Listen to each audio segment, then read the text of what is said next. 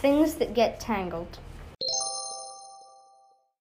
Lucky for mom, some of the old people at the nursing home where Louisa works like to watch the $2,000 the $20,000 pyramid at lunchtime. Louisa takes notes on every show and brings them over after work. She gets off at 4, so I have time to write out the day's words on stolen index cards before mom gets home. Tonight, mom and Richard are practicing in the living room. I'm supposed to be doing homework in my room, but instead I'm tying knots and I'm thinking. It was Richard who taught me how to tie knots. He learned back when he sailed boats as a kid, and he still carries pieces of rope in his briefcase.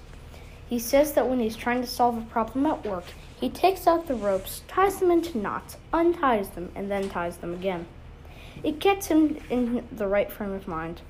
Two Christmases ago, which was his first Christmas with us, Richard gave me my own set of ropes and started showing me knots. Now I can make every knot he knows, even the clove hitch, which I did backward for a few months before I got it right. So, I'm tying and untying knots and seeing if it helps me solve my problem, which is you. I have no idea what you expect from me. If you just wanted to know what happened that day this past winter, it would be easy. Not fun, but easy. But that's not what your note says. It says to write down the story of what happened and everything that led up to it. And his mom likes to say that's a whole different bucket of poop. Even though she doesn't, except she doesn't use the word poop.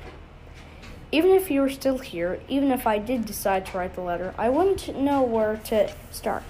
The day the laughing man showed up on our corner, the day Mom and Louisa met in the lobby, the day I found your first note.